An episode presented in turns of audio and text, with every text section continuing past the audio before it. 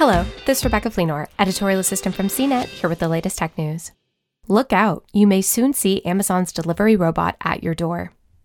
Amazon is adding more development and research support towards the Amazon Scout, the company's autonomous delivery robot.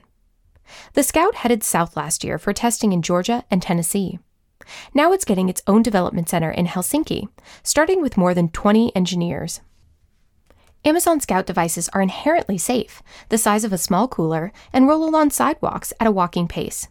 Amazon Scout currently delivers packages to customers in four locations across the US. Amazon's team announced in a blog post on Thursday. The team in Finland will work closely with Amazon's research labs in the US, UK, and Germany to develop 3D software to simulate the complexity of real life and ensure Scout can safely navigate around obstacles while making deliveries, the company said. Amazon plans to continue to create jobs across 15 European countries. The tech giant is currently hiring engineers for the Helsinki Development Center and plans to add more roles in the future. For more of the latest tech news, visit cnet.com.